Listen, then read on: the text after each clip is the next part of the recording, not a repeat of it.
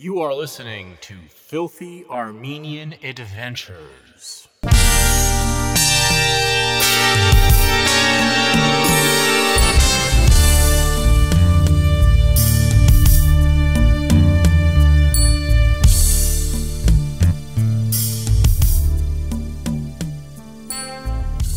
Whoa, there's something on my mind. Won't somebody please, please tell me what's wrong?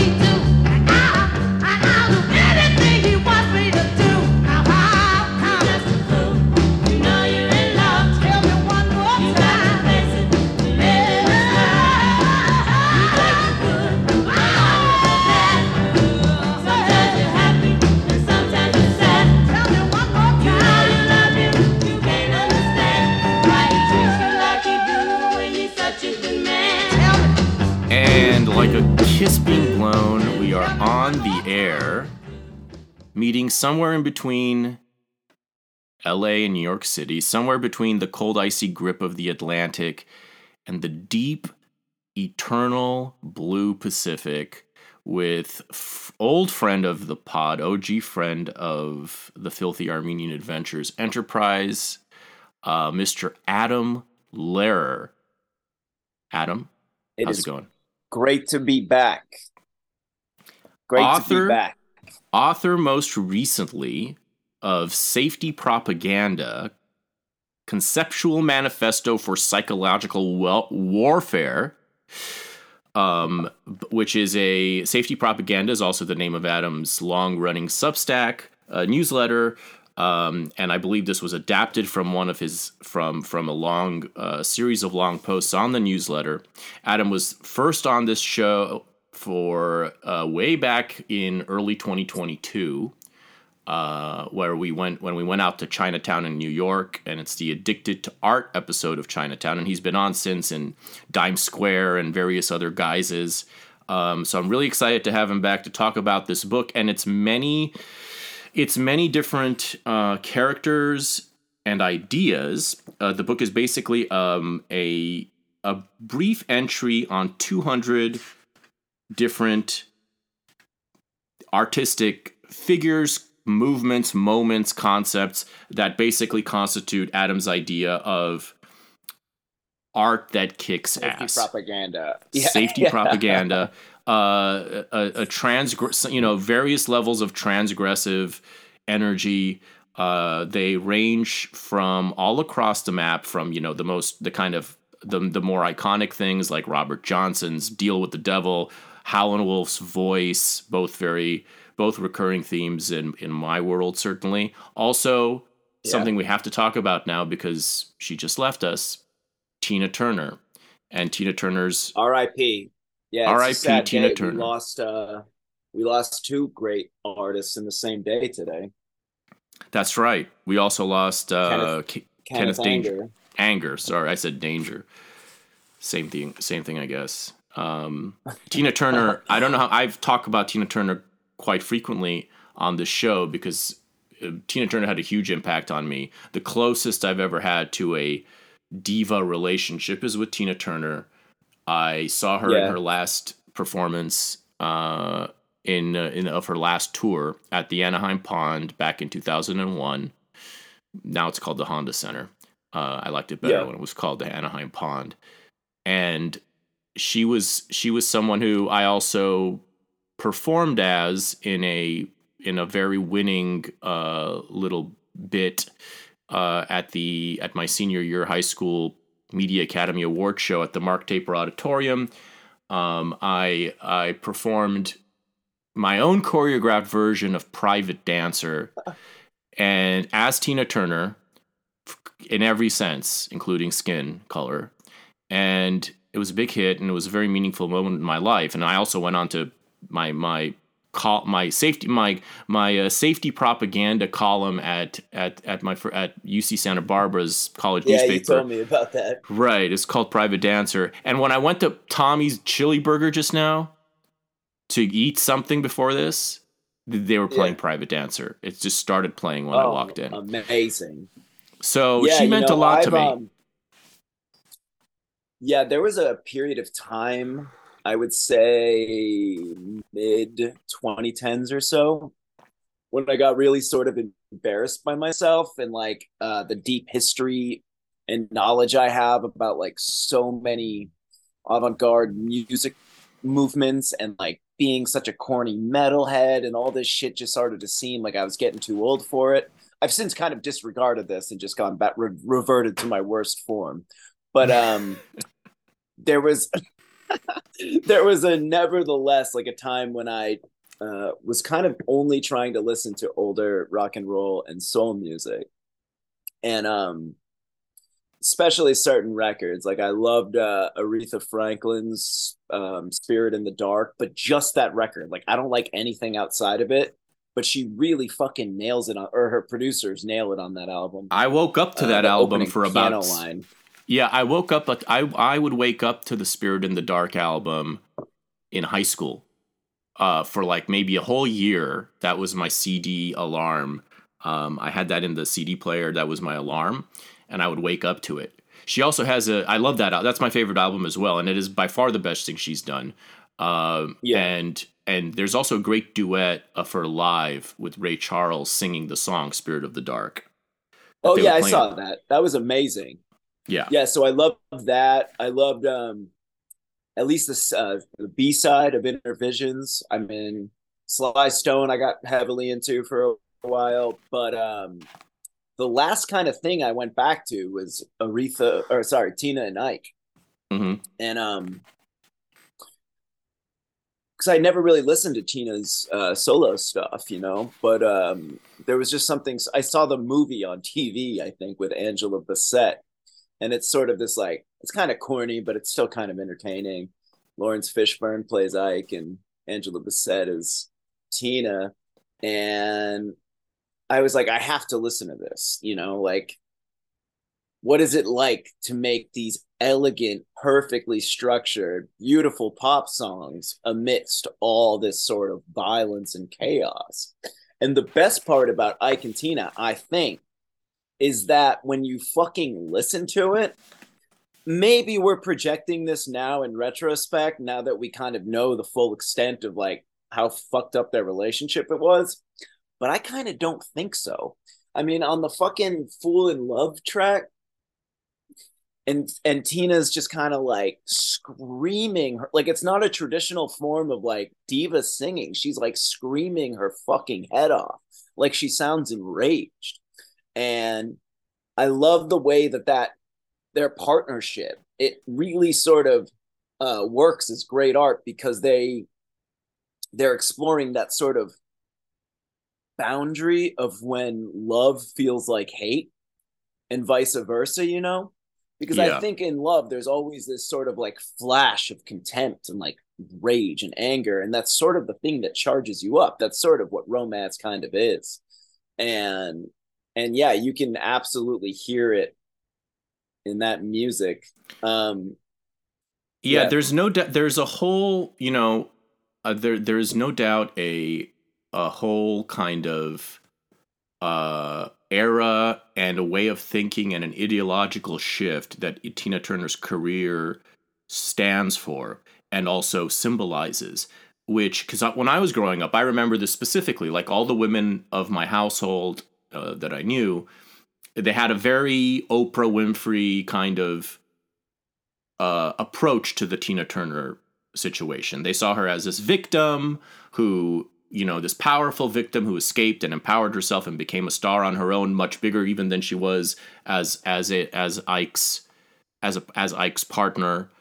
And Yeah. and there was this very '90s, you know, sense of triumph with Tina Turner. Like Yeah. this was she escaped, and this and now she finally soared to her uh to her heights and she escaped this horrible horrible horrible situation. There was always that view of, these abusive relationships that there was a horrible thing that had to be escaped from.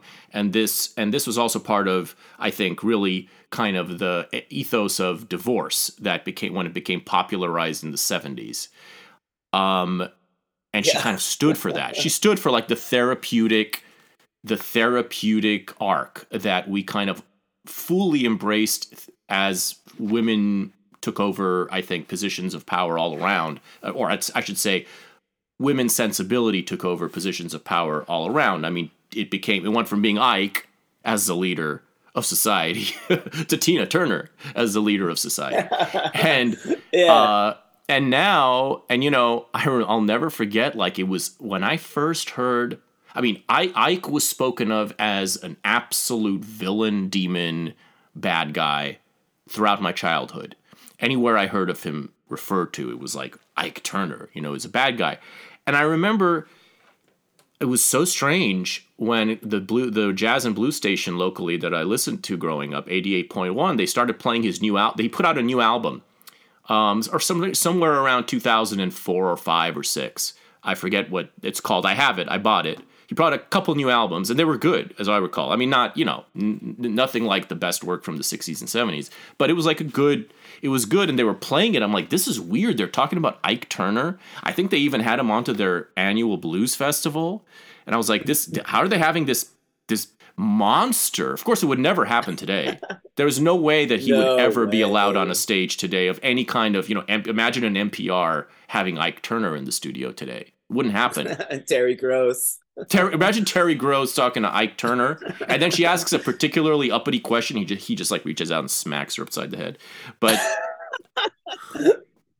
I mean, Um, it's a fascinating thing to cons- to reconsider these relationships, which are it's obviously it was a psychotically abusive relationship, but just Yeah, as obviously, but kind of both ways. yeah, Well, I'm sure it's always both ways. That's the part it's that always was both ways. it's always both ways, even when the aggressor is clearly one side. It's always both ways because it's a relationship between two people who love and fuck each other all the time. And also, he discovered her.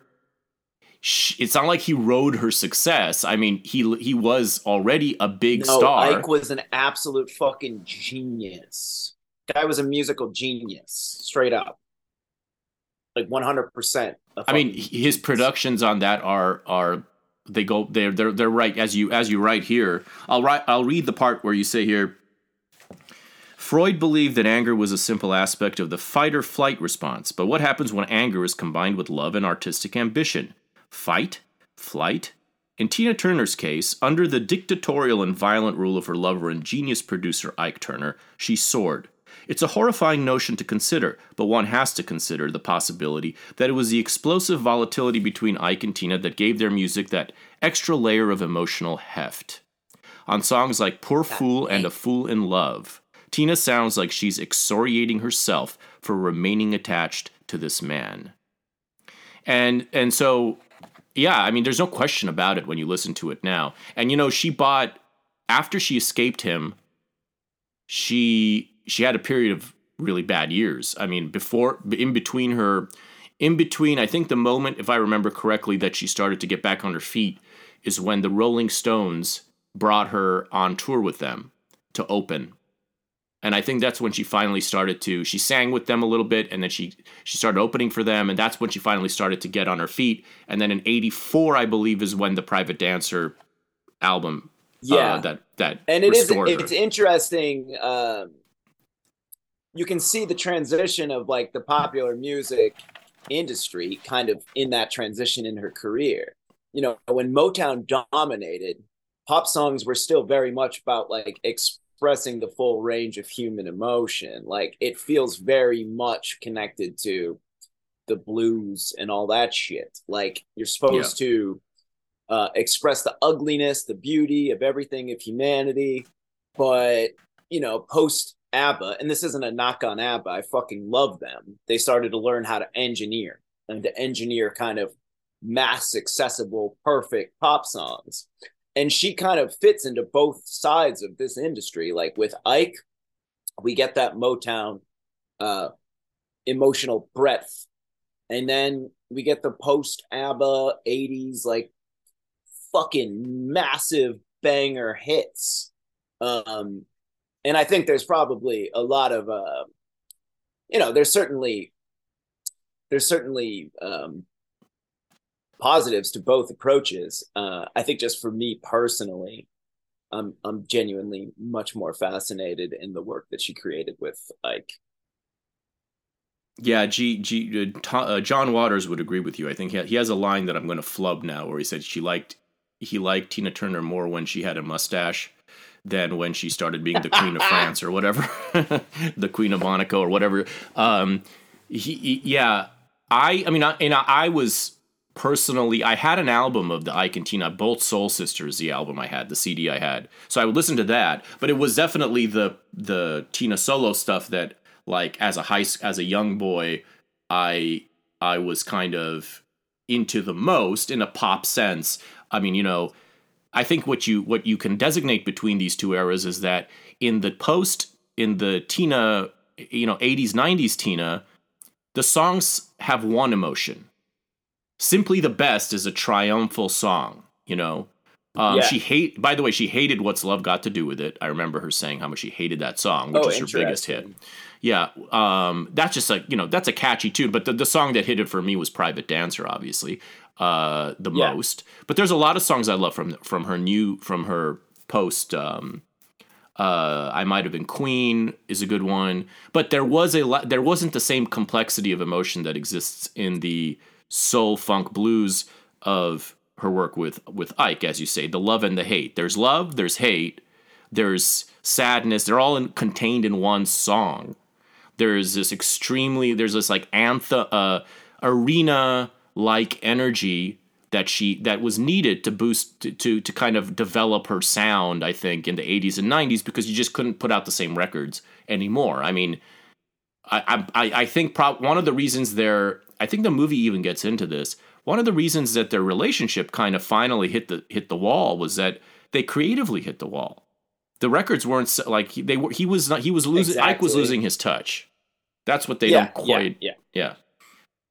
If Yeah, if I had and, be, if um, I if I had become the type like started producing albums similar to what you know had developed in that you know reinvented himself let's say in the way that Fleetwood Mac became reinvented when when um, Lindsey And Lindsey Buckingham took over. yeah. Well, if, if he, because that's almost in a direct parallel, right? Because Fleetwood Mac was this amazing blues band when Peter Green was on Fleetwood Mac. He's probably one of the most underrated, well, underrated only because he, he kind of fell off the map, but he's like the most, one of the most incredible blues guitarists and singers of all time.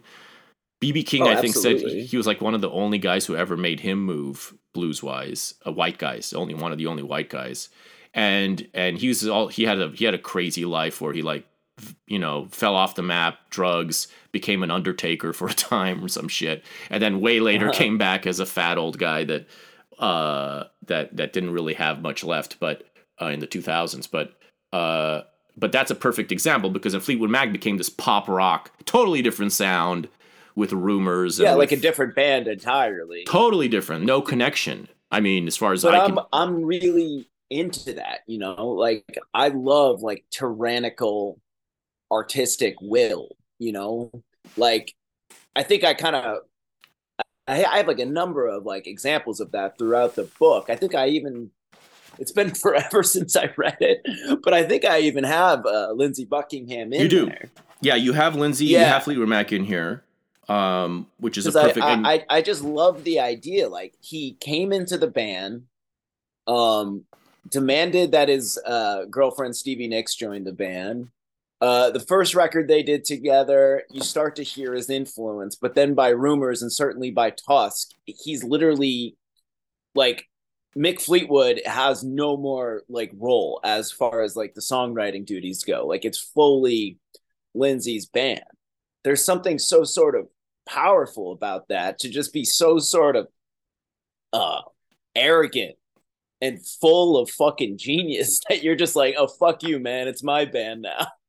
you know, we're gonna blow up a studio budget and make this like strange experimental pop record called Tusk it, it- directly after we make the biggest album of all fucking time. Like, I love that shit. it's it's truly you you look at this I, I mean you know i've been i'm currently balls deep in a episode about bob dylan one of my who's by the way Mhm. its birthday today uh, that we're the day we're recording may 24 happy birthday bob when we Happy birthday. i'm gonna ha- i mean when we end this i'm gonna go see a double feature of don't look back and i'm not there which they're screening at the aero theater in santa monica Yeah. I'm a big Bob. You know, Bob to me, among the living, he's number one. Um, and there's no question, probably of any artist of any in any genre. Um, it's basically him and David Lynch at this point for me. And Mm. uh, I and you know he is someone who I've been as I'm examining his career.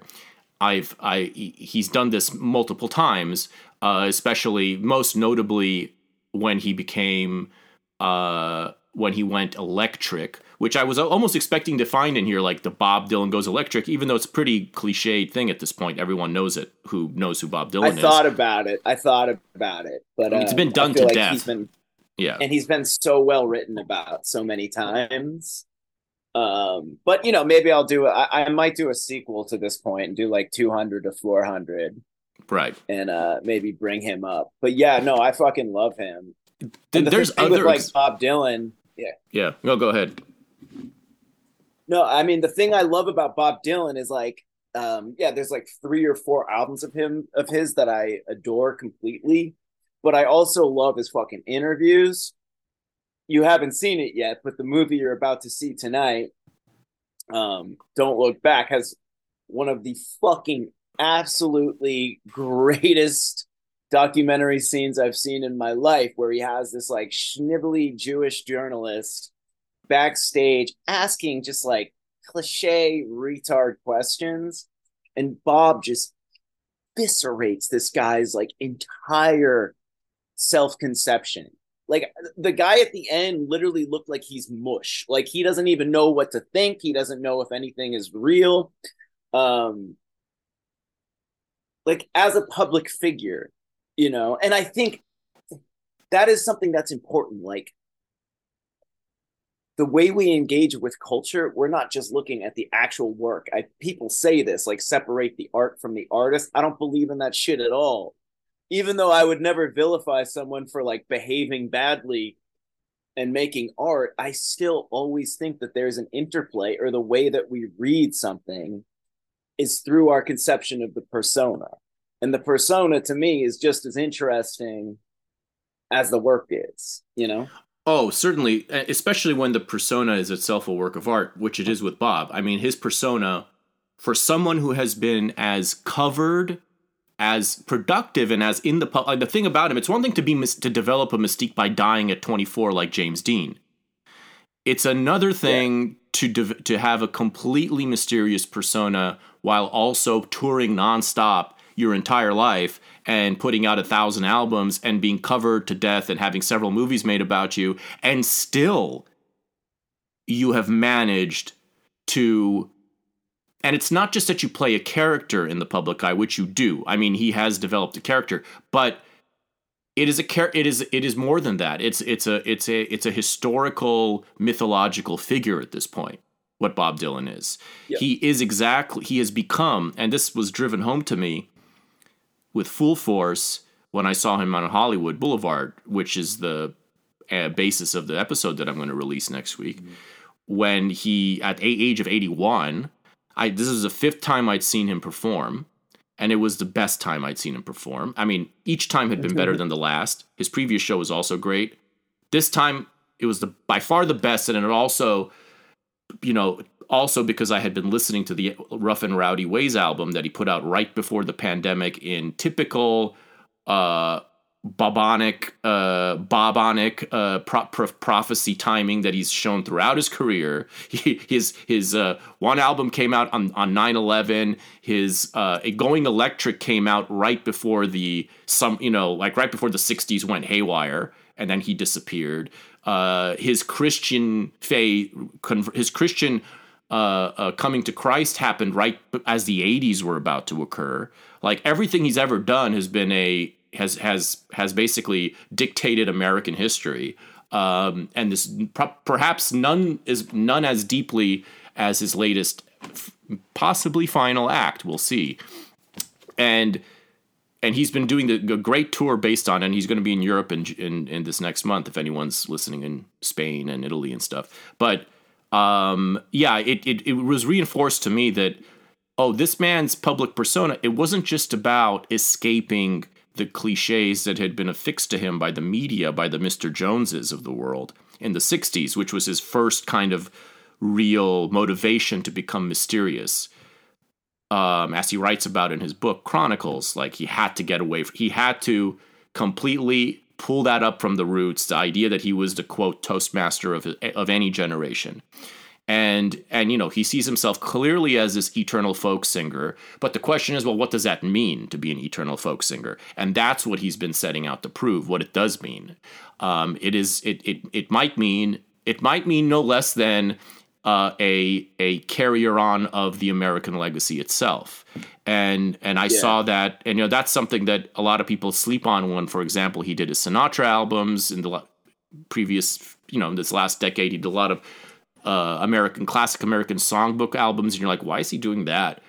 And then, as Greil Marcus points out, and as you listen, as you as you actually listen to it, he's point he's proving how those songs are all folk songs and how they matter and how they were like the everyday songs of the feelings of the people who lived throughout that time and therefore can be eternalized. So to me, Bob's persona is its own work of art. He's also a painter and so on and so forth. But it's like it's all been leading up to something eh, versus nothing and it's been and it's been something that's been a, an active persona versus one of just sort of disappearing off the map which i feel i'm not as i'm not as enchanted by the like james dean as as others appear to be now you have some cases here of people who died early and there and therefore uh Oh Kind yeah, of. the Cobain one. the cobain one for example yeah the cobain one Uh, yeah, that's funny you mentioned that. I'm pretty sure Billy Corgan was a little mad at me about that one. oh really explain Well, Billy uh, and I were talking, and he, because he's someone who's, you know, uh, had to, you know, deal with the fact that his most iconic art, you know, came when he was a very young man. And um, it's not to say he's never done anything good. He's been consistently good, and he's consistently following his gut, et cetera, et cetera. But when um, his record, especially Machina, came out in the year 2000. Uh, there's like a Sonic Youth message board that's been around forever, and they're very horrible on there. There's like entire threads about me now and how Oh, you know, great. the usual shit. Why is Billy associating with the Nazi, et cetera, et cetera. yeah Um, nazi jew so, yeah, yeah, exactly. The Believer, Ryan Gosling and The Believer. Yeah. Um, so Corgan, uh, they would say, "I wish Billy fucking died." After Mellon Collie came out, which is like, of course, a horrible thing to fucking say, especially about a guy you ostensibly look up to. Um, but in the case of this Kurt Cobain thing, I do kind of make a similar point. But it's not like I'm the point I'm making, and there always has to be talk about myth and building and like persona construction. I don't mean any of this shit literally, right? What I mean was America cannibalizes symbols and icons. We kind of need it as a way to tell our own cultural history. That's much easier to do with Kurt Cobain because the guy shined so bright, so fucking quick. And we didn't have to see him get old. He's forever immortalized in the Nirvana unplugged stage where he played probably the best show of his entire life skinny, smoking a cigarette, strung out, but still quite handsome and striking to look at. Um, and of Well- course, it's a horrible thing that he died and left his daughter behind. But like, it's that's that's the problem with martyrdom. We require a certain kind of martyrdom from our biggest figures. And what's so uh, amazing about someone like Bill, Dylan and Bowie, to another extent, is they evaded the martyrdom category and were able to actually stay interesting and reinvent throughout their entire careers. Um, I tried to explain this to Billy, and I think he understood. Like, I'm not actually glad that Of course, yeah. that anyone No. died so young. It's just It's- a point uh, about pop culture.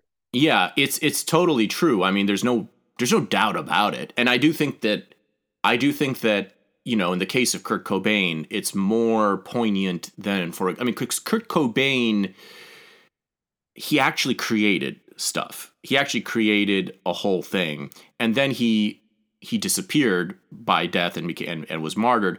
It's a little different. I, I you know what I find with James Dean, the James Dean example is more of a case of passive martyrdom the martyrdom didn't have anything to do with the art. It just happened that he died. I mean, it, it- the same Yeah. thing happened with Buddy Holly and with uh uh you know um, which who by the way, Buddy Holly is like one of the Bob Dylan stories of all time is that he basically saw him in person right before that flight and felt that he was passed that something was passed on. Like he felt like that this this is a this is part of the Dylan like uh, like this is true a true story. Um there's a difference between people who just sort of die and then their work which wasn't necessarily that great. I mean i, I don't you know what who what james dean movie matters right now? Like i don't Yeah, think that that not, I mean, any of it any of it matters There's only like what two or three. well even but they're not that good like it's Yeah, I not that saw- it I sucks saw Streetcar Named Desire, and I saw East of Eden, which isn't even one of um not streetcar uh what's it called Kazan's best films. yeah what's not street it's not oh, streetcar sorry, not Streetcar Named Desire. Rebel Without a Cause. rebel without a cause yeah the title Yeah, is the important thing about that movie because that's yeah that's the title that defined the beatniks and defined that whole generation um but it's just a title the, the movie is really boring like I, I listen no Yeah, one cares is. more about And- the And griffith James Dean's acting is so kind of wonky in retrospect. Like he It's seems like great. he's doing a bad Brando impression. You know, i mean i i think Uh, he that i movie do think also launched the career. Sorry, no go, ahead, Go- no, I'm- i was just gonna say he's cute No, I but i agree with that uh, but- that was the first time we saw Dennis Hopper on camera too. Right. Streetcar Named Desire. He plays one of the bullies. I met his fucking daughter the other day at a barbecue. oh shit Dennis That was- Hopper's daughter. Yeah, You- yeah, you yeah. the saying. one he had with his last wife. Yeah, did you did you see It's any fucked up. relation did you see any relation there kind of same like bright blue eyes. Um, but mate, yeah. Beyond that, I couldn't really tell. The only um trying to think. Well, I've had a few, and I've had a few grandchildren uh, encounters. I've had a few grand. I don't even want to say them. Uh, say I'll I'll say one of them because the other one is very active. But the other, one of them was just a stranger, stranger in the night scenario, if you know what I mean. And it was Yeah, yeah, yeah. it was Veronica Lake's grandson, and oh, that's cool. Yeah, it was cool, and he's everything was great except only one problem: he hadn't seen any of his grandmother's movies. When he was 27, and I'm like, The the girl can hadn't watched uh Blue Velvet. I asked her, I was like, and she was like, "No, I don't want to see my dad like that," which I kind of got. Like, I mean, I know, why sort of get it, but, like- dad as a malevolent evil force. I've had to listen to my grandparents' stories like a million times. The stories that they have about escaping their country and the war and like coming to America and when their this friend got assassinated. That I've had to listen to them a million times, and you're telling me your grandmother's Veronica Lake and your father's Dennis Hopper and you're just not gonna watch the fucking best, like you know, most iconic films in American history, and you're just not gonna watch them. In the case of the, in I the case of my, in the case of um, Mr. Young Lake, he just didn't care. You know, it wasn't a matter of like, like Veronica Lake's movies are not in any way provocative in that you know in a it's not like you're sexualizing your grandmother she's she's in sullivan's travels one of my favorite movies um and Yeah. and a few others it's not you know whatever it's just one of those signs of how one of my uh one of my good friends paul gondry he's an, uh, an amazing artist but his dad is michel gondry.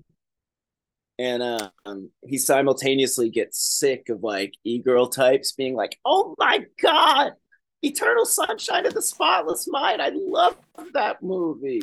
Yeah but at the i can same time it's like the primary way with which he gets laid well you know? yeah. You know Um, sometimes you got to play the hits sometimes you got to play yeah, sometimes what to. that's something like you know every time every now and then in Bob Dylan's shows he'll throw in like actually it wasn't really even the case this time but like uh there, you you throw in one or two like Ray Charles would say that if I don't play Georgia on my mind and I don't play what I say they're gonna throw me out the house so no matter what else I do I've got to play I got to play those two every single show so Yeah, you know yeah. You got to know your audience a little bit, even while you work to subvert them, which is, I think, one of the mo- most interesting ba- battles that a huge star has. Yeah, to me, Bob Dylan and David B- Bowie um, are significant in that, in a sense, they they martyred themselves and survived it because they took control of their own martyrdom. They didn't let it just happen to them. They they were they had a hand in it.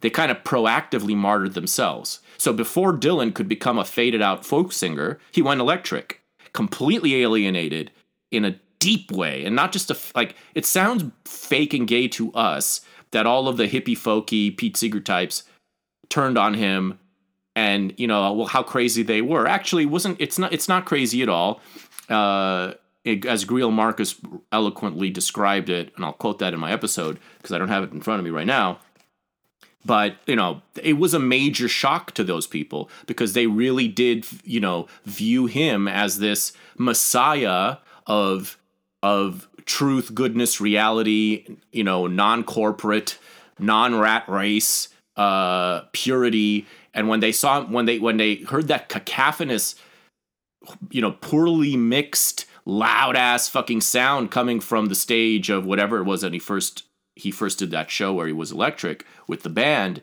they were absolutely dismayed and you can see why. That he had to do that. It was uh, i mean he, i think his best music was when he did Absolutely. that uh, of his life. And it's the entire reason that he's so much more than a folk singer you know? He's the I mean, only he- folk singer to come from greenwich village who's like considered on the level of jagger and keith and fucking lennon and fucking hendrix like he's a rock and roll icon of the time He's a rock and roll icon. cared the most about music Exactly, but what what what which which all circles back though at the end to him becoming an actual uh an actual surviving folk singer. That's the part that that's the part that he saw that that he saw ahead he he he he was ahead on. The fact that he became a rock star, which again only lasted for like you know so many years before he fell off the map as a rock star and and kind of became a, a pseudo nostalgia act until he rediscovered himself yet again as an old man or as an aging man in the uh, early 90s um, he went through all these different phases and so on but what the the end game of it all was was that by becoming a rock star by becoming a by going electric in the first place just as he became just as he put folk on the map to begin with by by taking it to another level by not just singing the old folk songs really, really well and in, a really interesting way, but by writing his own versions of them, my own version of you, um, and writing long songs in a time when it was gospel for a, a radio song to be three minutes. And uh, and like a Rolling Stone, was like six minutes and something, and it kind and like blew everyone away when it came on. Like, what is this song that's going on for six minutes? How long has it been going on anyway? How long? Like, let's play it again. Like this was a complete, this was a complete Yeah. innovation. The idea of the six minute radio song that he him he individually um, um, created, and of course he's taken it to the point where, to me, two of my favorite Bob Dylan songs are 16 minutes apiece, and they don't sound like 16 minute songs. They they sound like you could just play them on forever, and you're just listening to one three minute song. Um, Highlands from which closes out his album Time Out of Mind, which was kind of his real third act of his life out uh That's awakening uh, album. 97, I believe. You're right, 96 or 97. I think it's 97. Yeah. Yeah. you're right. And that was like his that was his true quote unquote uh comeback album um in the sense that that's kind of what defined his that's kind of what set the uh set the language for what he's been doing ever since. Um and and what like without having to strain for new sounds and anything like that you know? That's where he found himself again re- truly after kind of after kind of wandering around for a few decades for about 15 years and and then the the song he released on March 30 2020 Murder Most Foul a song in the voice of JFK after he gets shot and before he dies. and a song that he releases as the fucking plague sweeps the world and everything goes to shit. It's the final song of his most recent album, Rough and Rowdy Ways. He has yet Oh, to man, I perform haven't it. even heard this. Oh my god, yeah. Well, and everyone, you know, I mean all the Dylan freaks obviously got super excited. They posted their own like music videos of it on YouTube. He just released it on YouTube at first. He just like just dropped it. Site, you know, no announcement, nothing, just dropped it. And uh, it's the fi- it's the final song on his album. He ha- he did not perform it in the show. He as far as I know, he has not performed it yet. It'll be very interesting to to see what happens if he ever does perform it, and I think he probably will. Um, it's kind of it's yet another it's yet another uh, this is America song in a way, um, and and also the this is Bob Dylan song and this is everything song, um, and so I you know and both of these songs Highlands which I've Highlands I've listened to God knows how many hours of Highlands I've listened to, uh, it's like so close to home that it's it's crazy. Um, but they both feel like you, you put these on and time stops, you know, they're 16, 17 minute songs. Similarly, you put on a three, two minute song like Subterranean Homesick Blues, it feels like you just listened is to an epic. Yeah, you just listened to a fucking Yeah. two hour movie or something with, it, Yeah, it, it I feels like you just watched a, song. That's the song that James the James Dean myth is basically is Subterranean Homesick Blues. That's the Rebel Without a Cause song. Uh, that's Yeah. where it become it found its art, artistic expression. How do you rate Blood on the Tracks? You know, that's one of those albums that every uh, I've often heard people say is their favorite. I don't think it's his yeah, best. I love it. You love, yeah. A lot of people think it's. I think it's a. I It's think not my favorite. Yeah, a Um, lot of people say it's their favorite. I think that's a straight guy album.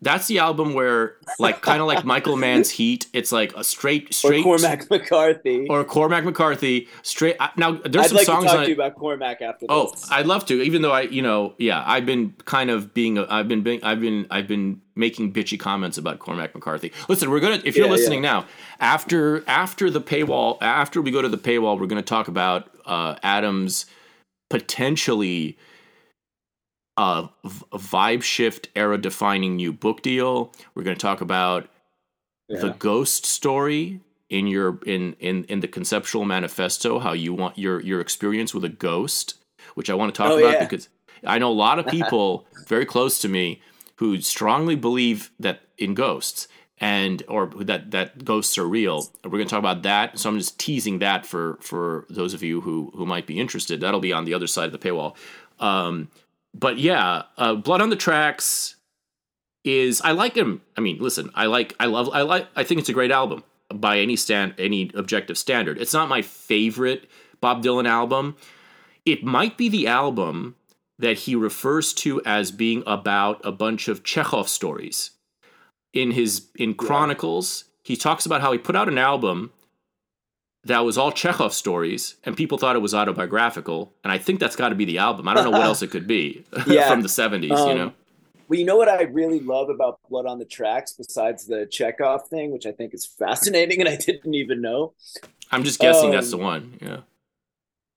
Yeah, but I think Blood on the Tracks comes out at a very interesting moment because the energy of rock and roll was shifting. Like what the Velvet Underground and the Stooges had created in 1967 to 1970, which only like a hundred people at the time knew about. Those guys were starting to come of age. So Modern Lovers, fucking the Ramones were getting together. Lester Bangs at Creem Magazine was covering this stuff. And Bob Dylan is old at this point, and it's like, where does he fall down? Is he just like this industry titan? But I think Blood on the Track solidifies the fact that Bob Dylan is always on the side of the real. Like he is every bit, you know, it, it, it, that kind of success while being so authentic is not possible anymore. You know, like what he did going electric. You know, people talk about uh, metal machine music with Lou Reed, right? And I, I love Lou, and I love that record, but he got so much credit for, you know, because he kind of wrote these big pop songs. Um, you know, Sally Can't Dance came out, Berlin came out. There's great songs on those, but it's different. It's not the Velvet Underground. That that white noise that we associate with uh, Lou Reed was gone. So he, you know, gets fucked up on speed.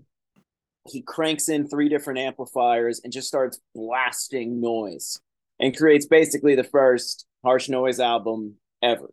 Even though it doesn't really sound like harsh noise anymore, it sounds more like beautiful ambient white sound and he's like celebrated as a conceptual god at least like with people that i know but it's the exact same fucking thing that dylan did going electric it's literally the same concept like go electric do something fucked up freak out old head fans gain some new supporters um like it's it's the exact same thing. It's kind of like Dylan started this thing that just works endlessly. Like alienate in the moment, become a legend in history. And um and like you- I don't see like these guys yeah, go ahead. I mean, no, it's it, the thing, and the trick is, it's it's it's easy to alienate. It's easier to alienate than it is to alienate with something that's also great, and I think that's what I think that's the principle that we're all kind of gra- trying to grasp here, or the the the magic that we're all trying to grasp, because we're all in a you know, I mean, when I say we, I'm talking about you and me and everyone who has been operating on the uh, on the outskirts of the respectable institutional world of art and entertainment, because our sense of the truth is so is is, is viewed to be so hostile by them even when Yeah. it's not being expressed explicitly they can sense it they can smell it because at this point it's reached a point where just you know by virtue of not being a certain skin color it, you're a, you're a hostile imposition to the institution Yeah. it's gotten to such a de- decay, you know such a decadent state that it's like it's it's like a a senile old fucking uh geriatric uh, creature that sees a color and starts shrieking and sees a penis and starts shrieking. And so it's become super, in a way, it's become easy to alienate, to transgress, because all you have to be is a certain color. That's why we see all these fake ass mediocrities trying to swoop in and kind of consolidate uh consolidate di- quote unquote dissidents their dissident reputation their their sort of dissident positions um but but in a very milk toast mediocre uncreative unartistic way Oh yeah, Because the they have the hustle. Fucking yeah, I mean, we know we've been we've named them all, but they don't even deserve to be named. Um, because the point is, we don't we don't they're not doing anything except kind of just trying to institutionalize dissidents in a boring ass way. And I believe in, I mean, I think it's important to build entities and to build counter institutions. I, I do think that you know people need support, and that's why I'm so excited about your book deal. People need serious support, and we need and people need serious uh, kind of community behind them. It's not irrelevant. You know, it's not irrelevant that Bob Dylan had somewhere to go in New York City when he got there as a from from Dinkytown on the bus. Like he needed those Greenwich Village alleys with the with the shitty little clubs where there was a lot of horrible things happening, but also a lot of action and stages Well, for him I- to perform. yeah. I always, you know, it always makes sense to me that Warhol found someone like Bob Dylan so fascinating that he found Bowie so fascinating. Because a lot of these guys, like these guys who knew how to play with persona, public presentation with myth, they were, you know, they were following the guidelines set forth during like Dada and conceptual art in a lot of ways, even if not conscious. But that's basically what it is. Like, you know, Duchamp is this widely fucking celebrated painter, formally beautiful, elegant paintings. And then he has a gallery show coming up. All he wants to do is play chess. He hates fucking art at this point. So he just takes a fucking toilet and puts it in the goddamn gallery and says, All right, this is art. Pisses off everybody. But what it does, it creates a fault line. It creates a then and before, you know? Um, a, a, central moment of fascination that sort of binds together the whole myth. Uh, that's Dylan going electric. That's Lou Reed, fucking Metal Machine Music. That is um, David Bowie deciding to reinvent Iggy Pop's career after the Stooges fanned out and he was a junkie. Um, in a much more low IQ way, that's Kanye going anti Semite, right? oh Like, yeah, of course. it's yeah it's like you you you can't just alienate the haters all the time you know you some there is a time that comes when you decide i have to um, create a new challenge for my own audience and whoever comes out the other side that's the real heads Right. It's the yeah, exactly. That's well. That's very well put. It's the how you have to create a new challenge for your own audience and um for your, you know, kind of. You, it should say for your for your current audience because when once you create that new challenge, you never know who's going to make it out on the other side. But also, as we see from Bob Dylan, his new challenge when he went, you know, when he when he was drifting through uh, hustling through the uh, Greenwich coffee houses in the early 60s, seeing all these, you know, quite impressive. It's a very familiar, it's so familiar to read about that life, by the way. It feels so, it feels like a real life version, not to, you know, not to uh, sound, not to sound grandiose, but it really does feel like a real life version of what we've been doing in a dig- in the digital sphere, in a sense, in terms of this like oh yeah little dinky, uh, dingy, uh, side alley, dark alley kind of environment where, nevertheless, there are interesting people doing interesting and highly idiosyncratic things. You know, there's also a lot of phonies, and there's also a lot of blowhards, and there's also a lot of kind of one trick ponies, and a lot of uh, uh, one dimensional types. A lot of crazy, a lot of sheer ass crazy people. It's all there. Like you just read in, in Chronicles, uh, you know, there are people waltzing in doing spoken word fucking acts that are pretending to be like uh, you know fucking Bill, uh, Buffalo Bill and shit. There's all kinds of wild characters. I mean, yeah uh, you know, good and bad. There's like like all all across the map. He it, it- there's so many there's so many spirits that that that that pass through uh, th- uh, those those clubs in his in his telling, and I believe every word of it. And I'm sure you know there's a level of excitement when it's in real life and when you're going out and when you're when you're your life itself is is is precious because you're you don't have anything to, to fall back on um, and you and you have nothing and you know your only hope is to is the is is basically uh, uh some uh, the applause and some smiles and recognition from this these random little crowds and and people who are also kind of the impresarios of these spaces. Um, it's very familiar, and the thing that Bob Dylan did by challenging that audience the way he did by by I mean he first got noticed at, by singing the fo- by singing Woody folk songs. He got noticed by John Hammond. Now, do we have any modern day John Hammonds?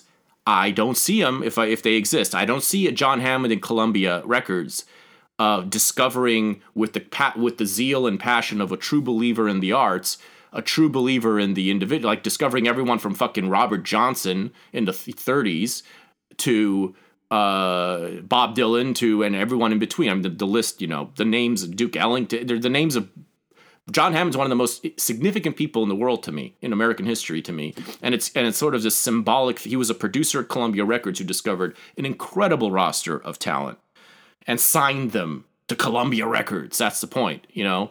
Um, I don't see anything like that among the corporate, the corporate No. headhunter. Uh, Uh, just I have in any field. Forget not just music. I'm talking about literature. I'm talking about yeah. even you to know the extent that journalism. it happens, it happens on such like a micro like level that it almost doesn't happen at all. You know. Right. It's a, it is a micro level. It's, it's like basically you, you found it, the only person who do, who does that is someone who starts his own press or his own thing and tries like I mean, you know, I I fancy myself and I, I'm sure you fancy yourself uh, to be operating in the same spirit every time you meet somebody that you want to promote because you think that here's an individual who has something and I want to do what I can because no one else is going to do it. no one else is going to fucking no one Oh, else is out there, you know. No, So- that's like the thing that I'm most thankful for is the fact that I can, you know, um, I'm in a position now to give some attention to my friends. And like, yeah, honestly, like, um, I got fucking uh some schniveling leftoid that I stupidly uh responded to instead of swatted away like an ant like I usually do. Um tried to like do a gotcha question about how I don't know what the avant-garde means because the avant-garde is a late 19th century French uh, bourgeois revolutionary movement. So he's like using the technical like origin of the terminology to say, I'm like, dude, that's not what people fucking mean when they say something is avant-garde. They just mean it's fucking new or against the grain. Like it doesn't like, you know, uh, the whole 20th century avant-garde kind of loses its political basis. There's people in it that are come from uh, both sides of the aisle, right? So whatever, it doesn't matter. But I think there is sort of a sense of avant-gardism to what we've created. Um, and I think the proof of that is how enraging people get uh, at us. But also, even more than that, I've, you know, we've become legitimate friends and I've made lots of fucking friends throughout these years, you know, and that kind of makes the whole uh, war side of this much easier because if a bunch of people are shitting on you, but you're in an elite clique that they have no access to, it's still uh, hard to not feel smug in the face of such sniveling little fucking babies. Yeah, it's it's it's well, you know what it is is, and of course it can always become as the as the Dylan thing. I keep circling back to the Dylan example. It can always become a complacent kind of uh, echo chamber. Anything can become a complacent Yeah. echo chamber, but it is important always to have comrades in battle and to know that you know no matter how venomous the opposition to you is and cruel and and and completely above all cruel and venomous to me are not the problem i've never had a problem with cruel and venomous personally possibly because i've just been dealing with this for the longest time um, Right, right. and and and including at a, a national ethno level with the armenia shit uh right.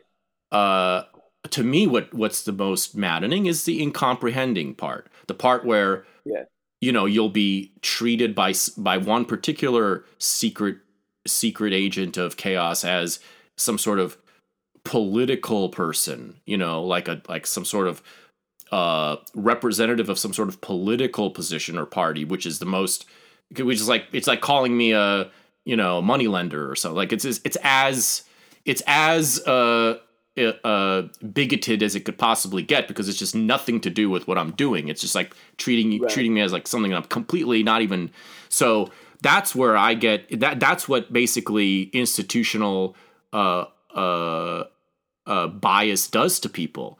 It tar- it you know it takes an artist and tarnishes them as alt right or as whatever you know something like it'll just it just smatters this label on them that's like the equivalent of of of a cancer warning um, on a product that no one's even addicted to yet. So it's like you know why are they going to even put it in their mouth?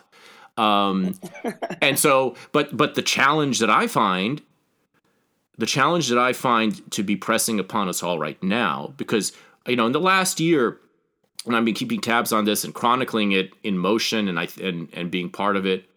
But in the last year, we've seen okay, people finally get out of their fucking houses. People finally meet each other, uh, at least in some cities.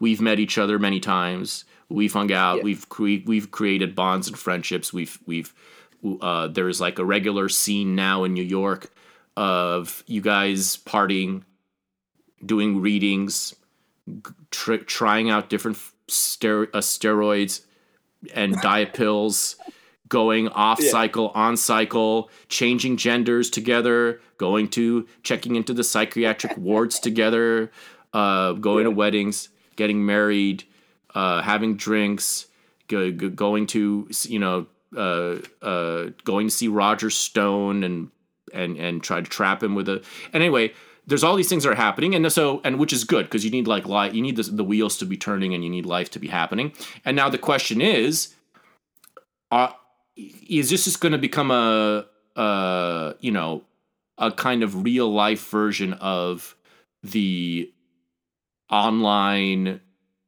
ghetto that we've been in the previous several years or can it transcend that the way Bob Dylan transcended Greenwich Village? And what Bob, what Bob Dylan did when when he when he created his own folk songs and not just sang the uh, existing ones, which is no small thing, by the way, to sing the existing ones perfectly, you know, in a great way. But to, when he created his own, he, he burst through, he challenged his own audience, and he created a whole new, much larger audience, the size of the world. Um, and he did that again and again and again throughout his career.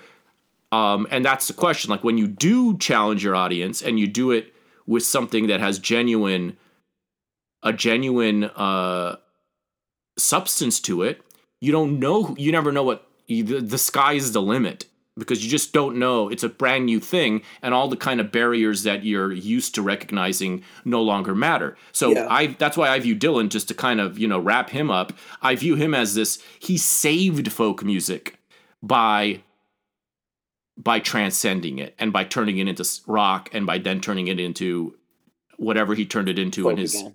Yeah, folk again, folk everything basically all together. Like he saved it because Pete's you're not listening to like Pete Seeger's not re- reach Woody Guthrie is not reaching people my age. Pete Seeger's not reaching people my age. Bob Dylan did reach people my age. Now, whether he can reach Zoom Oh, anyone but younger is a different question because they're just they're checked out. But that's a different that's a different topic altogether. But like he fucking saved folk music by making it rock. Um, and that's why he's Bob Dylan. Um, and and uh, so you know, my focus now is like, what can we do habitually, um, in terms of discipline, in terms of creative uh, instinct, and in terms of eh, you know help, uh, in terms of kind of helping each other out in every other way, to actually create and to li- like something out of whatever this uh, weird cultural intermission ghetto has is um, and you seem to have really struck a new you seem to be really s- striking a, a kind of like a, a blazing a trail on that with your fiction so when i come back Yeah. i'm going to take a quick break Yep. we're going to let the Yep, I'm gonna use freeloaders the go restroom. home yeah use the restroom a flex in the mirror uh, show off your guns Hose down. Hose, yeah, exactly. And we'll come back for the second half.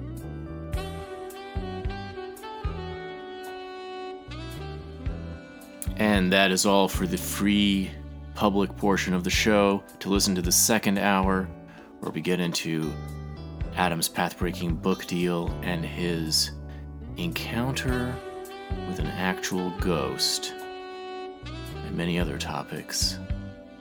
Please Subscribe patreon.com slash filthyarmenian for as little as $5. Support the show.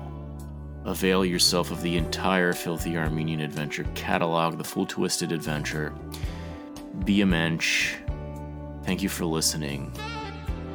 And see you on the other side of the paywall.